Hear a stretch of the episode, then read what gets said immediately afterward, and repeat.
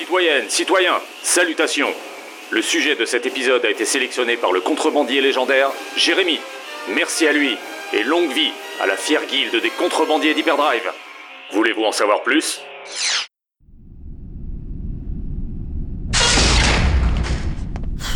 Je suis fatigué là.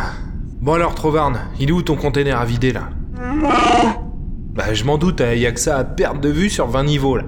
C'est lequel Ah ouais, ah bah super. Puis c'est un vrai labyrinthe en plus là. Tiens, bonne pioche, c'est pas lui le numéro Eh mais c'est qui ce mec? Il est en train de forcer notre caisson là C'est ça, il est en train de nous doubler ouais. Viens on va se le faire, pas de bruit. Ah Bouge plus, fils de Chuta, ou je te fais un trou aussi grand que... Bah, Willem? Dan Qu'est-ce que tu fous là, espèce de sale Alors vraiment, après tout ce qu'on a traversé, c'est comme ça que tu me parles Désolé, euh, je suis un peu sur les nerfs en ce moment. Qu'est-ce que tu fais avec ma cargaison là Euh, Ta cargaison, c'est Sadava qui m'a donné le contrat. Un chargement embarqué et à livrer sur... euh, Corriban, je sais, euh, c'est notre client aussi. pff, il me gonfle à toujours prendre plusieurs prestats là. Bon, voilà comment ça va se passer mon pote. On embarque la cargaison avec Trovarne, on la livre et on te file 4% pour le dérangement. c'est ça, ouais. Euh, tu vois cette serrure-là? C'est un double verrouillage magnétique itorien. Tu sais l'ouvrir, toi? Bien sûr, Trovarne, dégomme-moi cette serrure. Non, mais c'est magnétique, ça renvoie les lasers. Par contre, moi, je sais l'ouvrir. Donc, euh, c'est moi qui l'embarque et t'auras 7% pour le déplacement. Tu m'insultes Ah, Mais tire pas dedans Mais j'ai rien fait. Alors, c'était quoi, ça? Ça vient de dedans, je crois. Euh... Oh oh... Les gars, fort de mon expérience en la matière, je propose de courir.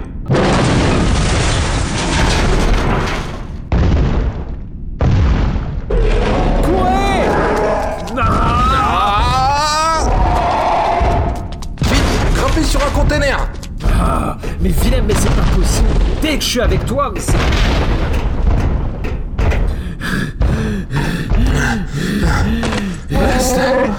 Ah, je le retiens, ce salopard de Sadava, là Ok, alors, bon, euh, je te propose de faire équipe et de partager euh, 50-50. 50 de quoi? C'est un rancor, il va nous couper en deux dès qu'il aura trouvé comment grimper 60-40. 60-40 Pourquoi? Parce qu'on est deux, et toi t'es tout seul. Bon, ok, bon, on fait quoi, là? On va trouver. Réfléchissons. Tiens, ça me fait penser. J'ai revu Starship Troopers hier. Ça faisait un paille Super. Euh, et c'est quoi le rapport avec notre situation? Je sais pas, c'est le côté mort certaine sans doute.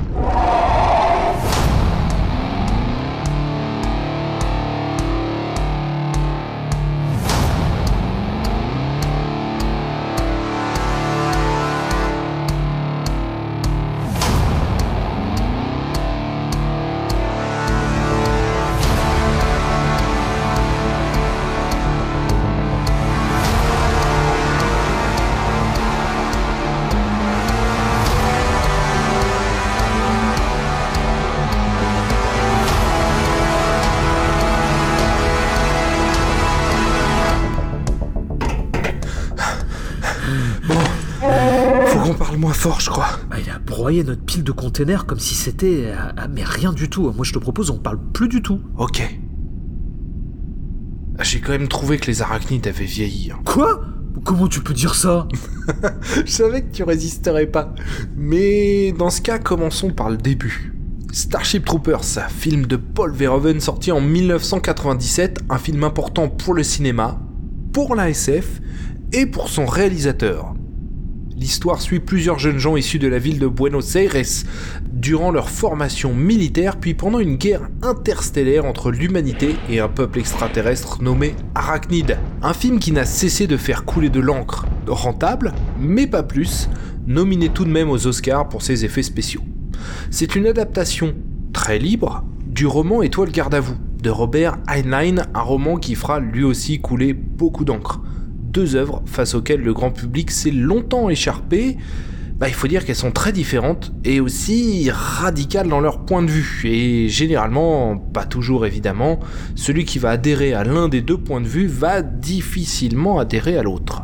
Oui, un roman qu'il faut remettre dans son contexte car il est sorti en 1959. Alors, dans un premier temps, ce roman est sorti sous la forme comme ça se faisait encore beaucoup à l'époque, on était un peu sur la queue de la comète, mais ça sortait en épisode, en série, dans un magazine qui s'appelait The Magazine of Fantasy and Science Fiction. C'est quelques mois plus tard seulement qu'il est sorti sous la forme d'un roman, et c'est vrai, euh, comme tu le dis, que ça a fait énormément de bruit. Bah, il a pas cessé de faire débat depuis sa sortie à la fin des années 50 on peut le considérer comme un roman de SF militaire, dans le sens où il n'est pas vraiment dystopique. Enfin, tout du moins, la position d'Heinlein vis-à-vis de l'univers qu'il propose est pas claire, voire franchement ambiguë. Et c'est là que les fans de l'auteur s'écharpent, car Heinlein est un des piliers de la SF des années post-pulp. On considère comme faisant partie du Big Three de la SF anglophone, avec Asimov et Arthur Clarke. Alors moi, j'ai lu le bouquin, et quand je l'ai attaqué, j'avais déjà eu vent un petit peu de cette division autour de l'œuvre. J'ai lu le bouquin bien après avoir vu le film. Hein. Et du coup, je me suis décidé à le lire en prenant un maximum de recul, en poussant l'interprétation à son maximum pour en tirer euh, toute la sève. C'est un bouquin qui a beaucoup de qualité. Il y a une écriture en termes de manœuvre militaire qui est particulièrement précis, la plume outrepasse pas Clark Asimov, en tout cas pas sur ce bouquin-là, ou même d'autres grands auteurs de SF ou de littérature militaire, hein. on peut penser à Tom Clancy, mais c'est quand même un ouvrage qui est particulièrement précis dans ses tactiques, dans ses manœuvres, etc. Il n'y a rien à redire dessus. On a une plume précise, technique, assez équilibré jusque disons les 100 dernières pages que j'ai trouvé nettement moins digestes que le reste. Et le tout reste quand même très didactique quoi. Un peu dans l'idée d'expliquer de manière très claire et précise ce qu'est l'armée à quelqu'un complètement néophyte, voire opposé à l'idée euh, d'un service militaire par exemple. Ce qui tombe plutôt bien puisque c'est le cas de tous ceux qui liront le roman aujourd'hui puisqu'il n'y a plus de service militaire en France depuis des années. Alors le côté foutraque euh, s'explique aussi par le fait que c'est un roman qu'il a écrit très très vite, donc encore une fois sous la forme d'épisodes. Et en fait la légende dit, alors à vérifier, hein, mais, plusieurs sources s'accordent à le, dire, en fait il aurait écrit ce roman en réaction d'un article qu'il aurait lu dans un magazine sur euh, un, arrêt probable d'essai nucléaire. Alors lui ça l'a révolté avec sa femme qui était du même bord que lui, qui était connu pour être un bord plutôt conservateur hein, dans la politique américaine.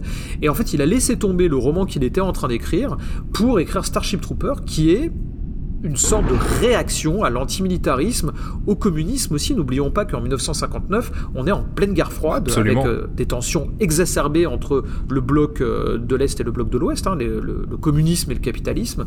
Et donc c'est clairement un roman qu'il a écrit en réaction, ce qui laisse peu de mystère sur son orientation politique, qui a fait débat euh, après coup, mais qui reste quand même, selon moi, assez clair. Oui, parce que c'est un bouquin qui a été un, très, très, un très très grand succès hein, dès sa sortie, mais qui n'a pas été dénué de reproches pour autant, des reproches qu'on lui fera dès sa sortie d'ailleurs, hein, parce que beaucoup de gens, et encore aujourd'hui, accusent le roman d'être fasciste. Alors, à mes yeux, c'est pas du tout le cas, parce que bah, le fascisme, c'est une idéologie beaucoup plus forte que ce qui est dépeint dans ce bouquin. Il suffit de voir euh, n'importe quel docu euh, sur l'Italie fasciste, par exemple, pour s'en rendre compte. Par contre, c'est très clairement un roman républicain, anticommuniste, militariste, écrit, comme tu l'as dit, dans une époque de guerre froide, et d'idéologie très tranchée face au fameux péril rouge. Alors pour en dire un peu plus, ce qui fait débat, bah, c'est le modèle de société présenté par Robert Heinlein, qui penche beaucoup plus du côté de l'utopie qu'autre chose, parce qu'on ne lui reproche pas de dépeindre un modèle de société, on lui reproche d'adhérer au modèle de société qu'il est en train de présenter. Et au final, on est face à 300 pages de rêves riganiens. Heinlein nous présente une société heureuse, épanouie, grâce à sa dynamique militariste qui offre éducation, valeur morale, sécurité, stabilité, épanouissement personnel dans l'idée d'avoir un but, une société méritocratique très dure où les civils doivent gagner le droit de devenir citoyens en intégrant l'armée. Et au final, j'ai trouvé personnellement que ce modèle y tenait pas. D'autant plus avec le recul qu'on a aujourd'hui sur ces idéologies, ce qui était beaucoup moins le cas en 1959 à l'époque de la sortie de ce bouquin, et ça il est très important de le rappeler, le contexte n'est pas du tout le même, hein. c'est un bouquin qui a plus de 60 ans mais c'est quelque chose qui, malgré mon désir de lire le livre avec le plus de neutralité possible, ne m'a pas lâché. Et je comprends les flots de critiques où les fans du roman passent 20 000 signes à répondre aux détracteurs et inversement. C'est un livre qui ne peut que diviser parce qu'il fait appel à tes propres idéologies personnelles, on en a tous, même si bah, la plupart des gens les portent pas au quotidien. Et peu importe quelle référence historique ou philosophique on injecte dans l'interprétation du roman, parce que c'est presque un sport hein, chez les fans et les détracteurs du bouquin, j'arrive pas à faire tenir cette utopie présentée, peu importe par quel bout je la prends. Et c'est sans doute d'ailleurs pour ça qu'il va pas jusqu'au bout du modèle de société qu'il propose dans le livre, parce qu'il y a une partie déterminante, fondamentale dans la société qui nous présente, qui doit être présente pour que tout tienne debout, et eh ben c'est la guerre. Ta société militariste ne peut fonctionner que s'il y a une guerre. Sinon elle n'a aucun intérêt. Et je pense que c'est pour ça qu'Heinlein met sa société face à des arachnides pour éviter l'idée que les humains s'entretuent dans son modèle de société présenté. Et on peut pas lui reprocher de pas avoir eu une idée absolument géniale, d'inventer une guerre entre des extraterrestres et des humains en 1959, à part dans les Weird Tales euh, de EC Comics, on n'a absolument jamais vu ça. Et d'ailleurs, c'est un roman qui fera écho jusqu'au Aliens de James Cameron, par exemple. Mais ceci étant, la bonne idée du roman est noyée sous ces opinions politiques qui sont déversées de manière extrêmement didactique dans le livre. En fait, moi je l'ai lu comme toi, après coup, il y a pas si longtemps, après avoir vu des dizaines de fois le chef-d'œuvre de Paul Verhoeven. Et en fait, j'ai été frappé par son côté extrêmement didactique. On a 20 pages de narration, 30 pages d'opinion politique, 20 mmh. pages de narration, 30 pages d'opinion euh, sur la peine de mort, par exemple, où il va porter euh, euh, au nu la peine de mort en prenant un exemple narrativement absolument pourri, dans le sens où il dit qu'il y a un des militaires qui a tué et peut-être violé même une jeune enfant et qu'il mérite comme ça la peine de mort. Le récit s'arrête et pendant 30 pages, il nous exprime sa propre opinion sur la peine de mort. J'ai trouvé que dans un processus purement narratif et littéraire, c'était vraiment très ennuyeux à lire et très lourd surtout. C'est-à-dire à aucun moyen il n'arrive à mélanger ses opinions politiques dans une trame narrative qui reste distrayante, parce que ça reste quand même un roman de science-fiction. Ce qu'en fait pour ma part une sorte de gâteau un petit peu lourd, où on a envie de lire une histoire distrayante, et on en arrive sur des leçons politiques désuètes, car il a été écrit en 1959, euh, et en même temps très très lourde. Et je ne parle même pas de sa critique du marxisme qui tient en vapage moi personnellement, euh, n'étant pas un grand fan des théories politiques, j'étais un perdu et deux très ennuyé. Bah d'autant plus qu'il y a des choses que le temps ne pardonne pas nécessairement parce que si on arrive à se plonger dans le contexte de la fin des années 50 aux États-Unis dans une guerre froide, en tant que Français, on n'a jamais vraiment eu cette culture-là. Du coup, c'est un petit peu compliqué d'outrepasser un peu tout ça pour rentrer vraiment dans le récit. Et c'est dommage, mais sans doute le fait que ce roman ait été écrit très vite explique un petit peu tout ça. On sent que ce bouquin il a été écrit en réponse à quelque chose. Et le film va être aussi écrit en réponse à quelque chose. Mais de manière euh, un petit peu mieux amenée, un petit peu mieux emballée, un petit peu mieux travaillée. Mais c'est dommage d'autant plus qu'il y a plein de choses très intéressantes euh, dans ce bouquin, notamment euh, la présentation de l'équipement de l'infanterie mobile qui est faite d'exosquelettes, ce avant même la création d'Iron Man on est en 59, Iron Man n'existait pas, on nous montre déjà des exosquelettes, des armures de combat, etc. etc. Ce qui fait qu'il y a plein d'idées super intéressantes dans ce bouquin. C'est ce qui en fait un, livre de science-fiction euh, qui est très porteur. Si on enlève le côté politique un petit peu rébarbatif et un peu désuet, c'est vrai, comme tu le dis, il fourmille de bonnes idées. Mais malgré tout, dans une forme qui reste très lourde et qui a beaucoup plus mal vieilli qu'un roman d'Asimov ou de Ray Bradbury, qui sont encore absolument lisibles aujourd'hui. Très clairement, euh, la, plume est, nettement moins intemporelle. D'ailleurs, Asimov était clairement en désaccord avec Heinlein hein, sur l'écriture de ce roman. Quelque chose sur lequel ils se mettront jamais vraiment d'accord. Et Asimov dira que c'est sans doute le passé de soldat d'Heinlein, un passé euh, fait un peu de frustration euh, militaire puisqu'il n'a pas pu aller au bout, il a pas pu aller au bout de, son engagement militaire comme il l'aurait voulu, qu'il l'a posé un petit peu en, arbitre moral avec, avec ce livre. Bref, ce bouquin, c'est un peu un rêve humide républicain, époque guerre froide, d'un homme qui voit le monde autour de lui évoluer et puis qui souhaite voir son pays agir avec une grande fermeté. En gros, pour moi, c'est 300 pages de une bonne guerre, ça ferait du bien. D'ailleurs, Heinlein se, se positionnera ensuite comme pro-arme nucléaire, il va participer au projet Star Wars de Ronald Reagan, etc. etc. Je pense que ça en dit assez long. Mais c'est aussi un bouquin qui a beaucoup de qualité, et puis surtout, c'est pas un livre pro-nazi pour autant. C'est juste un livre républicain de, cette droite américaine euh, telle qu'elle était à l'époque. Oui, tout à fait. Et puis c'est une tradition américaine d'avoir des œuvres d'art euh, réactionnaires. Et on a envie de dire, euh, pourquoi pas? C'est vrai qu'on a une image de l'œuvre d'art, que ce soit cinématographique ou littéraire, de un petit peu de gauche, comme ça, très libertaire, qui prône l'amour avec du pain blanc et de l'eau fraîche. Mais on a des œuvres artistiques qui sont extrêmement intéressantes, quel que soit leur bord politique. Je pense à Un justicier dans la ville, au Cobra avec Sylvester Stallone, ou comme l'inspecteur Harry de Don Siegel avec Clint Eastwood, qui sont des œuvres par essence républicaines, réactionnaires, en réaction à peut-être une société que leurs auteurs trouvent trop policée. Quel que soit le bord politique dans lequel on se trouve, ce sont des œuvres intéressantes qui nous font découvrir un univers qui n'est pas forcément celui en fonction de nos attirances politiques, sont celui vers lequel nous, nous irions, mais qui reste quand même quelque chose de très intéressant. Et dans le cas de Étoile Garde à vous, de Starship Trooper, euh, arrive à nous dépeindre un univers et surtout un concept qui est intéressant et encore une fois qui est extrêmement porteur aujourd'hui. Absolument. Et chut, chut, chut. Willem, il se rapproche.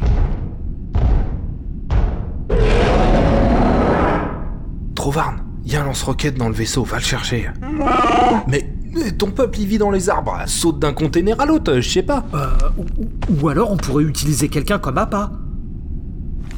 Mais c'est une bonne idée ça euh, non, non, non, non, non, non, non, non, je retire ce que j'ai dit. Non, non, essayons de trouver autre chose. Et c'est là qu'on va voir que Paul Verhoeven n'est pas américain.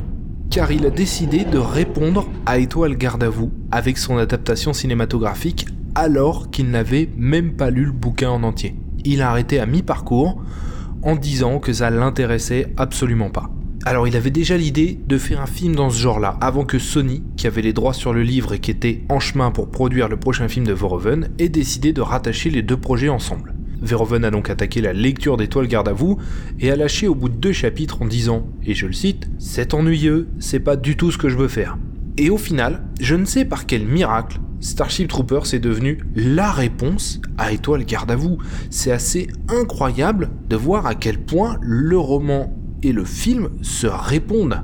Il va reprendre son concept de société militarisée heureuse et il va la démonter point par point avec des arguments super forts. Tu parles de Paul Verhoeven et tu as absolument raison. En fait, je pense que pour bien comprendre Starship Trooper, il faut remonter en 1986 pendant la pré-production d'un autre de ses chefs-d'œuvre, Robocop. À ce moment-là, il travaille avec deux scénaristes américains, Edna Meyer et Michael Miner. Et ils inventent cette histoire de science-fiction, d'anticipation avec un flic robot et y injectent une forte dose de satire d'une société gouvernée par des corporations qui font la mm. pluie et le beau temps, euh, qui achètent les services de police et qui finissent par construire des villes et les régir. Et on sent dans cette euh, sensibilité très européenne de Verhoeven que sous couvert d'un blockbuster américain, d'un film de science-fiction, il arrive à dynamiter de l'intérieur ce genre bien clos pour y injecter ses propres idées politiques. Ce qu'il faut savoir, c'est que après Robocop, Michael Miner, un des deux scénaristes de ce grand film, décide de se consacrer uniquement à Robocop. Viendront Robocop 2, Robocop 3, d'ailleurs Robocop 2 qui a été co-scénarisé par Frank Miller, un autre grand mmh. écrivain très réactionnaire américain, et Michael Miner va se spécialiser dans Robocop en laissant un petit peu son comparse Ed Meyer qui lui a très envie d'écrire un nouveau film de science-fiction. Et il se penche sur ce Starship Trooper en ayant en tête, évidemment, de remettre le couvert avec Paul Verhoeven. Dès le début, comme euh, Paul Verhoeven, Étoile garde à vous, Starship Trooper, le roman l'intéresse à moitié. Ce qu'il veut en faire tout de suite au moment de l'écriture, c'est encore une fois, comme avec Robocop, dynamiter de l'intérieur et essayer d'en faire une satire et quelque chose de très fort qui prend le contre-pied total de l'aspect absolument réactionnaire du roman. Ouais, parce que finalement, les bases de l'intrigue qui sont jetées dans le roman et dans le film sont globalement les mêmes. Hein. Sauf que, eh ben, ce qui va être montré de cette proposition de société n'aura strictement rien à voir. Et ça commence directement avec un argument ultra fort de Verhoeven qui est que les jeunes s'en foutent. Johnny Rico, qui est au cœur du film, dit à ses parents Je vais m'engager parce que je veux être citoyen, je serai pas un fils de Chuta comme toi, papa alors qu'il n'entrave rien à ce qui se passe pendant son cours sur la citoyenneté par exemple. Il écoute même pas. Il s'engage parce qu'il est un fils de bourgeois qui a toujours eu tout ce qu'il voulait et qui a besoin de frissonner un peu, et puis parce que sa meuf y va. Ceux qui s'engagent sont pas des jeunes éclairés ou pris d'un élan patriotique, ça reste des jeunes qui prennent des décisions dont ils ne mesurent pas les conséquences, car ils sont tous écrasés littéralement, et ce tout au long du film, par la propagande. Et ce sont ensuite les horreurs de la guerre qui vont les pousser à, à défendre leur système parce qu'ils peuvent pas admettre qu'ils ont tout faux et, qu'ils ont fait tout ça pour rien. Ou pire, qu'il faut renoncer parce que ça vaut pas le coup. Sans compter que l'ultra-violence dont ils vont être les victimes va légitimiser toute la propagande et puis toute la violence qu'ils vont générer eux-mêmes derrière. En fait, ils tombent dans un piège. Ils arrivent la fleur au fusil pour tout un tas de raisons. Parce que ma copine y va, parce que le mec que j'aime bien y va et que je vais le pécho dans les vestiaires, parce que l'armée paiera mes études, parce que je veux obtenir l'autorisation d'avoir un bébé, parce que je ne veux pas travailler dans la ferme de papa, etc. Donc, au final, ce sont des motivations ultra égoïstes qui n'ont rien à voir avec le patriotisme ou avec l'idée de participer à la vie de la société. Et une fois dedans, bah c'est terminé.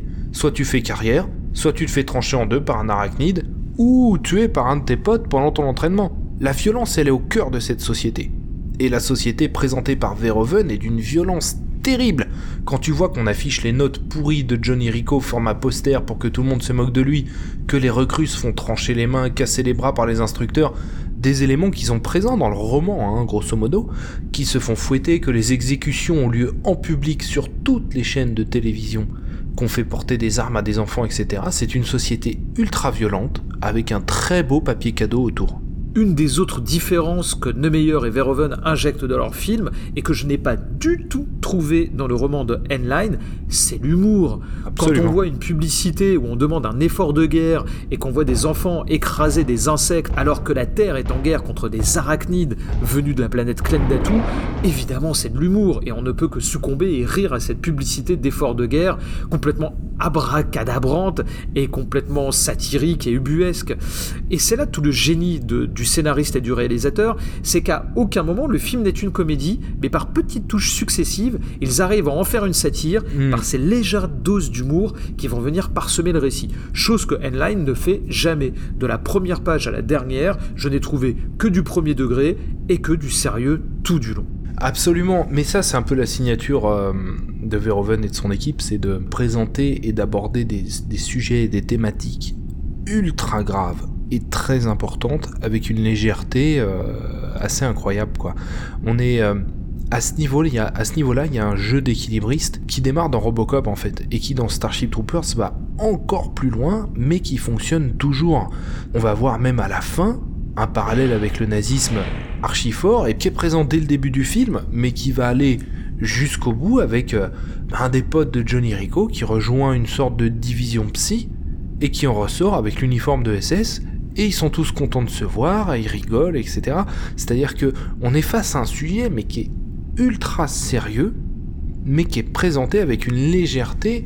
C'est impossible de pas succomber en fait à ce traitement. Et c'est en cela que moi je trouve que Verhoeven est absolument génial. C'est-à-dire que, à la manière, tu sais, de ces réalisateurs pendant les années 50 euh, qui étaient sous le joug du macartisme, donc pendant les mêmes années où Henlein écrivait son roman. Sous le macartisme, il était interdit d'aborder des sujets politiques dans les films. Hmm. Dans le même temps, des réalisateurs comme John Ford shootaient des films et y injectaient leurs opinions politiques par petites touches pour essayer de dire ce qu'ils avaient à dire sans attirer l'attention des studios et des comités de censure Mhm. qui pouvaient purement et simplement interdire leurs films. Ce que je trouve absolument passionnant avec Verhoeven, c'est qu'il fait exactement la même chose. Il fait du spectacle, parce qu'on est quand même sur un film de science-fiction, un film de guerre qui est très fun et très agréable à regarder, mais en même temps dans lequel il arrive par petites touches, en maniant l'humour, le grotesque et le subtil, à y injecter ses propres idées politiques, idées qui venaient du scénario de Neumeyer encore une fois. Bah, d'autant plus euh, pour un film euh, qui a coûté quand même 100 millions de dollars à son studio et qui euh, du coup était un film avec des enjeux financiers très forts où il était un peu compliqué de faire passer n'importe quel message politique parce qu'il fallait derrière impérativement que ce film soit un vrai succès au box-office. Et ce film, il a été produit par Sony. Et comment se fait-il que ce film est allé jusqu'au bout et, nous a offert le résultat qu'on a eu? Eh ben, il faut savoir qu'à l'époque, dans les années 90, bah, c'était un petit peu la valse euh, au niveau des présidents chez Sony. C'est-à-dire que ça restait assez peu longtemps en place. Ça venait, ça repartait. Et c'est ce qui a permis à Verhoeven et à son équipe de maintenir son projet et de le pousser jusqu'au bout, puisque le film ayant déjà été engagé en production avant l'arrivée du nouveau président, voilà, on laissait le film se faire, ça avait été signé, on imagine que ça avait été bien signé, etc. Et puis ensuite, celui qui s'intéressait un petit peu au film, eh ben derrière, il changeait, il sautait, il y en avait un nouveau qui arrivait, et c'est ce qui a permis au film d'aller jusqu'au bout avec le moins d'ingérence possible de la part de la production de Sony. C'est un film qui derrière va prendre énormément de gens au dépourvu, y compris les critiques cinéma, les critiques américaines. hein. D'ailleurs, le film va subir les mêmes critiques qu'Étoile Garde à vous, sauf que le message sous-jacent du film est exactement l'opposé, c'est-à-dire qu'on va considérer que c'est un film qui fait l'apologie du nazisme dans toutes ces scènes de propagande, de société militariste et du demi-uniforme de SS qu'on verra à la fin, ce sera interprété au premier degré, là où justement il y a énormément de couches de lecture à interpréter. C'est-à-dire qu'on est dans un prisme complètement opposé au roman, roman qui a été beaucoup défendu avec des interprétations possibles, etc., etc. Et là où le film en a énormément, on l'a pris au premier degré et on l'a accusé d'être un film extrémiste, glorifiant les sociétés militaristes, glorifiant le nazisme, etc., etc. Ce qui a rendu Paul Verhoeven malade et qui a assez mal vécu ses critiques d'ailleurs. Oh oh, oups. Mais fais moins de bruit, Blast Bah, j'ai pas fait exprès. Ah, mon blaster Comment est-ce qu'on peut faire tomber son blaster dans un moment pareil? Attends, attends, attends, attends, attends, c'est bon, je crois. Mais il nous fonce dessus, oui Vite, cours Faut sauter sur le container d'en face Je pense qu'il nous aura pas ici. Ok, ok, ok. il est dégoûté. Alors, je lis mal les expressions des rancors, mais je, je sais pas, je peux pas dire. Ouais, si, quand il a la tête enfoncée comme ça, c'est qu'il est pas content, là. Mais si Verhoeven a mal réagi aux critiques qui ont été faites sur le film et au succès un petit peu mitigé et à son incompréhension, Mhm. c'est parce qu'encore une fois, euh, à l'instar de euh, Robocop, de Basic Instinct, de Total Recall ou de Showgirls, pour lequel d'ailleurs il s'était pris une volée de bois vert, Mhm. et il faut revoir Showgirls pour réhabiliter ce film qui est loin d'être la grosse daube qu'on vantée, qui est même un film extrêmement intéressant, qui est une très belle œuvre de Paul Verhoeven. Euh, S'il a été très déçu et que ça l'a rendu malade, euh, c'est parce que euh, il y a mis toutes ses tripes. Et d'ailleurs, on, peut dire que c'est un film qui revient de loin. Tu parlais tout à l'heure de, la valse des directeurs, des présidents de Sony Music. Il faut savoir que c'est un film qui aurait pu être une catastrophe au niveau de ses effets spéciaux. En fait, au moment où euh, la post-production, ou même la production est engagée, Verhoeven fait appel à Phil Tippett, qui travaillait sur Robocop, avec lequel il a déjà collaboré, qui est une légende des effets spéciaux aux États-Unis et qui est le digne successeur de Ray Harryhausen pour euh, sa stop motion, ses animations image par image. C'est Phil Tippett qui va designer l'ensemble des aliens, des arachnides, et qui va essayer de les animer, cette fois-ci plus image par image, mais par ordinateur. Mais le problème, c'est que la production fait appel à Sony Imageworks, qui est la, la société interne à Sony pour faire les effets spéciaux, et là ça ne marche pas du tout, et c'est une catastrophe. Et en fait, il va y avoir une valse de sociétés d'effets spéciaux qui vont travailler tour à tour sur ce film, avec ILM, Boss Film, la société de Phil Tippett, et aussi Sony Imageworks, pour réussir à faire un patchwork où chaque plan finalement a été fait par des sociétés différentes, mais pour aboutir à une cohérence qui, moi, encore aujourd'hui, me laisse sans voix. Ce film qui a aujourd'hui 23 ans est absolument incroyable. On peut le dire, Willem, ce film n'a pas vieilli. C'est incroyable, moi j'ai été bluffé au revisionnage par ce film que j'ai pourtant vu en Blu-ray. hein. Le Blu-ray a énormément de qualité, mais quand les effets spéciaux sont vieillissants, ça ne pardonne absolument rien. Et j'ai été absolument bluffé par ce film, c'est-à-dire qu'il y a quelques CGI qui ont un peu vieilli sur vraiment les très très gros arachnides énormes, et encore, il y a des centaines de films en CGI qui ont beaucoup plus mal vieilli que ça. C'est incroyable de voir à quel point le temps n'a pas d'emprise sur ce film. C'est époustouflant. Mais Phil Tippett, euh, ben, il a travaillé pour la première fois en tant que superviseur d'effets visuels sur Star Wars. Et ça, ça a du sens parce que dans Star Wars, s'il y a bien un truc qu'on faisait, c'était faire des miracles en bricolant avec peu de budget. Et ça va le suivre tout au long de sa filmographie puisqu'il va travailler énormément avec Lucasfilm, ça va être Star Wars, ça va être l'Empire contre-attaque, ça va être le premier Indiana Jones, ça va être Willow, ça va être Howard the Duck, etc. etc. Les effets spéciaux de son film sont absolument époustouflants, particulièrement pour des arachnides qu'en plus on voit en quantité absolument colossale tout au long du film. C'est un film d'une générosité incroyable du début à la fin, de toute façon. C'est-à-dire qu'on retrouve cette touche de gore pulp si chère à Verhoeven et qu'on a vu euh, très clairement dans Robocop. Quoi. On enfonce vraiment le clou de ce style-là. Et des arachnides, on n'en voit pas 20, on en voit des centaines à l'écran. Et ce, que ce soit sur la bataille de Klendatu, ou un peu plus tard quand on les voit piégés dans la base coloniale, c'est absolument incroyable la débauche d'effets spéciaux et la générosité qu'on peut avoir à l'écran tout au long du film. avec des intégrations qui fonctionnent parfaitement bien aujourd'hui. C'est un tour de force absolument magnifique. Et c'est vrai que le parallèle que tu fais avec Star Wars est absolument pertinent. On est encore en 1997 dans l'exploration de cette masse d'objets animés qui viennent s'ajouter à l'écran. C'était d'ailleurs un des, euh, plus produits de ce film, ou, du moins un des arguments de vente, c'était venez voir les prouesses d'effets spéciaux de Starship Trooper. Alors c'est pas son point le plus fort, mais c'est un point aujourd'hui qui nous paraît en plus euh, complètement normal. Mais à l'époque, il faut savoir que la bataille du fort dont tu parles, quand les milliers d'arachnides vont prendre ce fort colonial d'assaut alors qu'il reste que quelques militaires à l'intérieur, c'est une scène qui était mais absolument magistrale. Et pour l'avoir revu il y a pas longtemps, comme toi en Blu-ray, ça fonctionne encore extrêmement bien. C'est absolument génial. Et puis, ce qui est intéressant, c'est que ce sont des scènes, les scènes les plus fortes en termes d'effets spéciaux sont bien souvent les scènes les plus fortes en termes de message. C'est-à-dire qu'on est face à un fort à l'amour. Mais, dans Starship Troopers, qui sont les méchants? Ce sont les humains. On ne voit l'intégralité de l'univers et les enjeux du conflit qu'à travers des vidéos de propagande archi dégoulinantes de patriotisme. À quel moment est-ce qu'on nous explique pourquoi il y a cette guerre?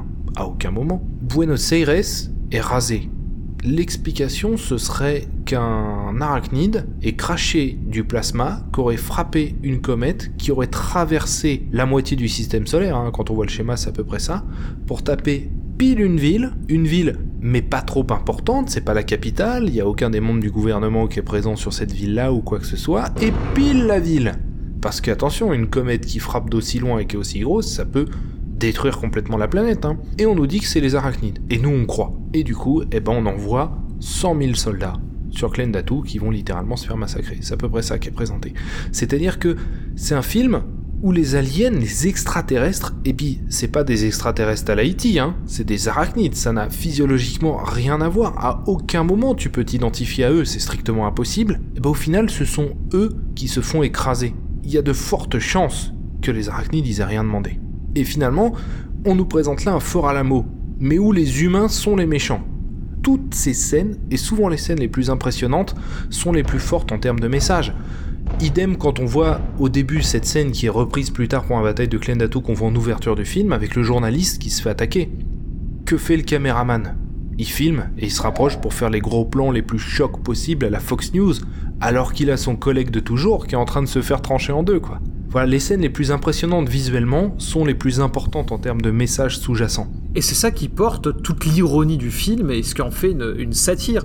D'ailleurs, on peut pousser même le vice plus loin. Pourquoi c'est Buenos Aires qui se fait écraser par météorite? Si on regarde un petit peu plus loin, euh, après la Deuxième Guerre mondiale, beaucoup de nazis qui étaient en fuite, qui fuyaient l'Allemagne euh, pour aller se réfugier quelque part, euh, sont allés se réfugier en Amérique du Sud. C'est mm. peut-être pas si mm. innocent de la part de Neumeyer et de Verhoeven d'avoir concentré le gros de la population la plus richissime de la planète dans l'univers de Starship Trooper dans une ville d'Amérique du Sud. Absolument, ouais, ouais, ouais. Mais après, c'est une espèce de grosse pelote de laine et quand tu tires un fil, tu déroules énormément de choses. Finalement, cette infanterie mobile, cette armée, ce système, cette société, est-ce qu'elle ne sélectionne pas quelque part l'élite de demain? Est-ce qu'on n'est pas en train de faire une sélection aussi de ses propres populations? Je veux dire par là que si tu es brillant dans le film, tu vas dans la division psy. T'es très très loin du champ de bataille, t'es au chaud, en sécurité, en train de réfléchir à l'idée de comment organiser tes batailles. Si tu es juste un peu plus intelligent que la moyenne, tu vas dans l'Air Force. Donc t'es un peu plus près du champ de bataille. Mais bon, ça va, tu survoles. Et si tu es, aux yeux de cette société, médiocre ou peu utile, et eh ben là tu pars à la filoche, les pieds dans la boue, avec un entraînement qui n'a en plus strictement rien à voir avec ce que tu vas affronter. Parce que une bonne partie du film, c'est l'entraînement. Et l'entraînement, c'est des humains contre des humains, c'est apprendre à lancer un couteau, etc.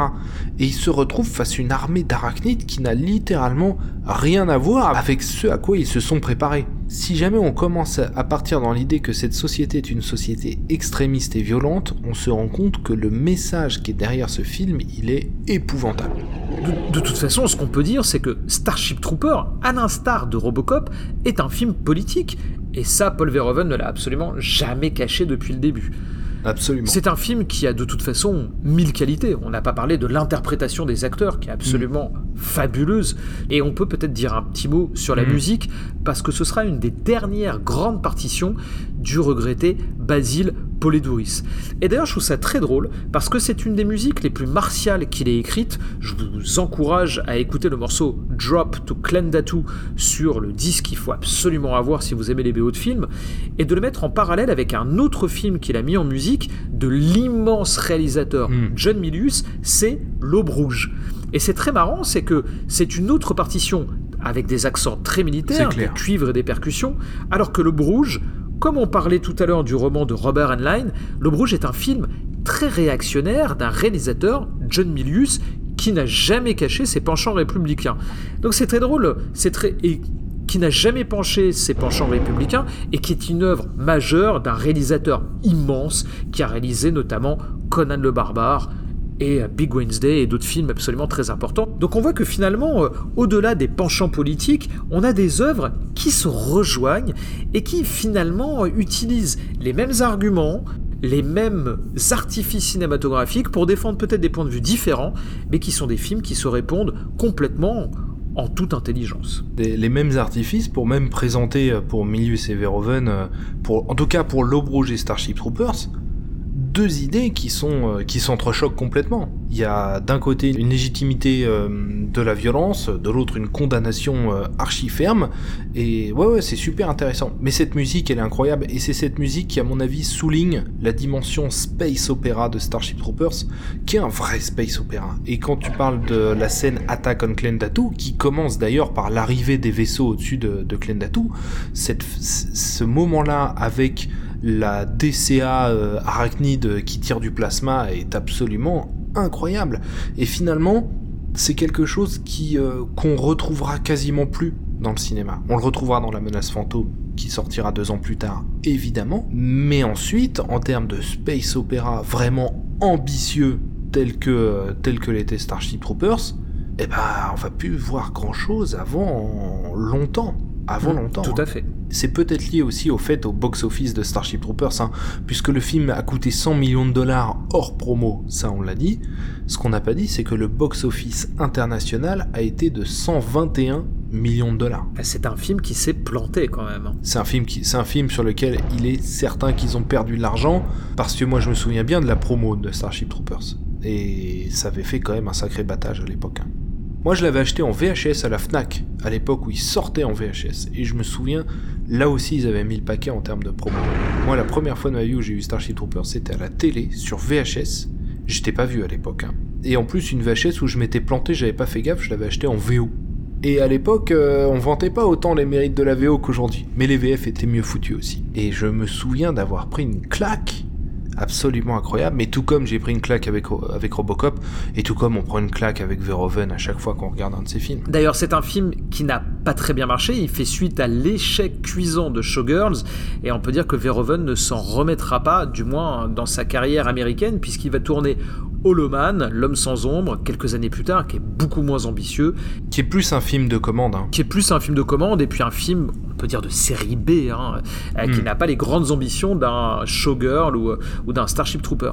Et après, il reviendra en Hollande pour tourner peu de films, dont un que moi je trouve absolument génial et qui réenfonce le clou de cette attaque euh, frontale du nazisme, puisqu'il faut se rappeler aussi que Paul Verhoeven l'a vécu. La Hollande est un pays qui a été très durement frappé pendant la Seconde Guerre mondiale par le nazisme. Ce film, c'est Black Book, et qui est un, un autre chef-d'œuvre, un incontournable film de guerre sur la résistance, qui est absolument fabuleux. Ça, c'est important de le souligner, et je pense que ça finit de désamorcer l'idée que Starship Troopers soit un film pro-nazi ou pro-fasciste euh, ou quoi que ce soit. C'est cette idée qu'effectivement, Verhoeven, il a connu la Hollande sous le fascisme, et la Hollande qui a effectivement payé un très très lourd tribut au fascisme. C'est un pays qui a littéralement implosé euh, sous le joug du nazisme, et ça a été particulièrement violent, particulièrement compliqué, et particulièrement pour la famille de Paul Verhoeven, euh, et c'est quelque chose qui l'a profondément marqué, hein, ça c'est certain. Et, et je pense que rien que cet argument-là suffit à montrer que, évidemment, qu'il y a des couches de lecture dans ce film et qu'il faut pas le prendre frontalement. Mais c'est d'une épaisseur et d'une densité absolument incroyable. Qu'est-ce que c'est que ce bruit Tiens, regarde, une patrouille impériale. Déployez-vous et vérifiez la zone. Eh ben, le voilà ton appât Ah non, trop tard. Ouh, il est rapide. C'est clair. Bon, qu'est-ce qu'il fout sous qui là Ouais, s'il est malin, il s'est tiré. Hein. Non, Trovard, c'est du fiable. Il va revenir. Ouais, c'est ce qu'on verra. Ouais. Pour moi, ce film, de son écriture à sa réalisation, c'est un petit miracle. De, de toute façon, j'ai toujours considéré au fond de moi que les chefs-d'œuvre étaient toujours des accidents. Un moment où les astres s'alignent, les bonnes personnes se rencontrent au bon moment, la production regarde ailleurs au bon moment, et paf, on a un film absolument indéboulonnable. C'est le cas de Star Wars, c'est le cas de Die Hard, c'est le cas de Starship Troopers, et c'est le cas de, de nombreux films comme ça qui sont des monuments indéboulonnables. Le temps n'a pas de prise sur eux et leur message est toujours aussi puissant. Et moi, ce que j'aime énormément dans ce film, et finalement qu'on voit très peu, c'est que sous des atours de blockbusters, de films extrêmement divertissants, qu'on regarde le samedi soir avec un gros paquet de popcorn, et ben finalement, si on se met à creuser comme on le fait depuis quelques temps tous les deux, et ben finalement, on voit qu'il y a énormément de choses. Et j'ai envie de dire que ces films sont très très rares. Moi, de mémoire, il y a peut-être que le Mad Max Fury Road il y a quelques années Mm. qui m'a fait autant d'effets, qui n'a pas les mêmes prétentions politiques, n'a même pas du tout de prétentions politiques, mais qui est encore un film de samedi soir, un blockbuster, un film de divertissement. Mais quand on commence à le démêler un petit peu et à gratter la surface, et ben finalement s'ouvre à nous un univers absolument gigantesque et extrêmement riche. Mm, mm. Moi, il y a un film auquel je pense là tout de suite qui, à nouveau, n'a pas la dimension politique de Starship Troopers, mais Tu vas nous parler dense. de Tomorrowland. Exactement. J'allais parler de Tomorrowland, ouais, tout à fait. Je pense que pour moi, Tomorrowland a été une véritable bouffée de fraîcheur pour ça. Et c'est pour ça que j'incite toujours tous ceux qui me disent qu'ils n'ont pas aimé Tomorrowland à le revoir en lâchant son saut de popcorn et en se demandant qu'est-ce qu'on essaye de me dire ici. Parce que ce film est absolument incroyable en couches de lecture, des couches de lecture beaucoup moins fortes, beaucoup moins politiques et beaucoup moins touchy aussi que celles de Starship Troopers parce que ça touche à des sujets qui sont parfois un petit peu compliqués à aborder comme ça dans un blockbuster, mais on est, fa- on est face à à nouveau un petit miracle là, en plus produit par Disney, ce qui le rend d'autant plus, euh, d'autant plus miraculeux à ce niveau.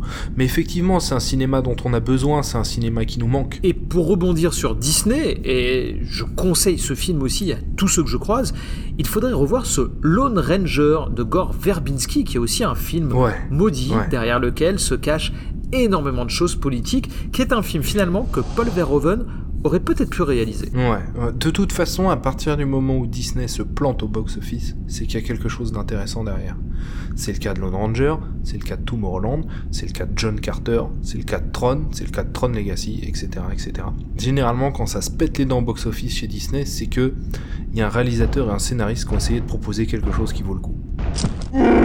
Eh bah, t'en as mis du temps T'allais boire un coup, quoi C'est quoi ça? Ah mais c'est un fusil à tranquillisant, bah super idée T'as eu ça où Quoi Chut, moins fort, Willem 4000 crédits, mais... Mais c'est pas grave, c'est pile ce qu'il nous faut. On va l'attirer ici et l'endormir.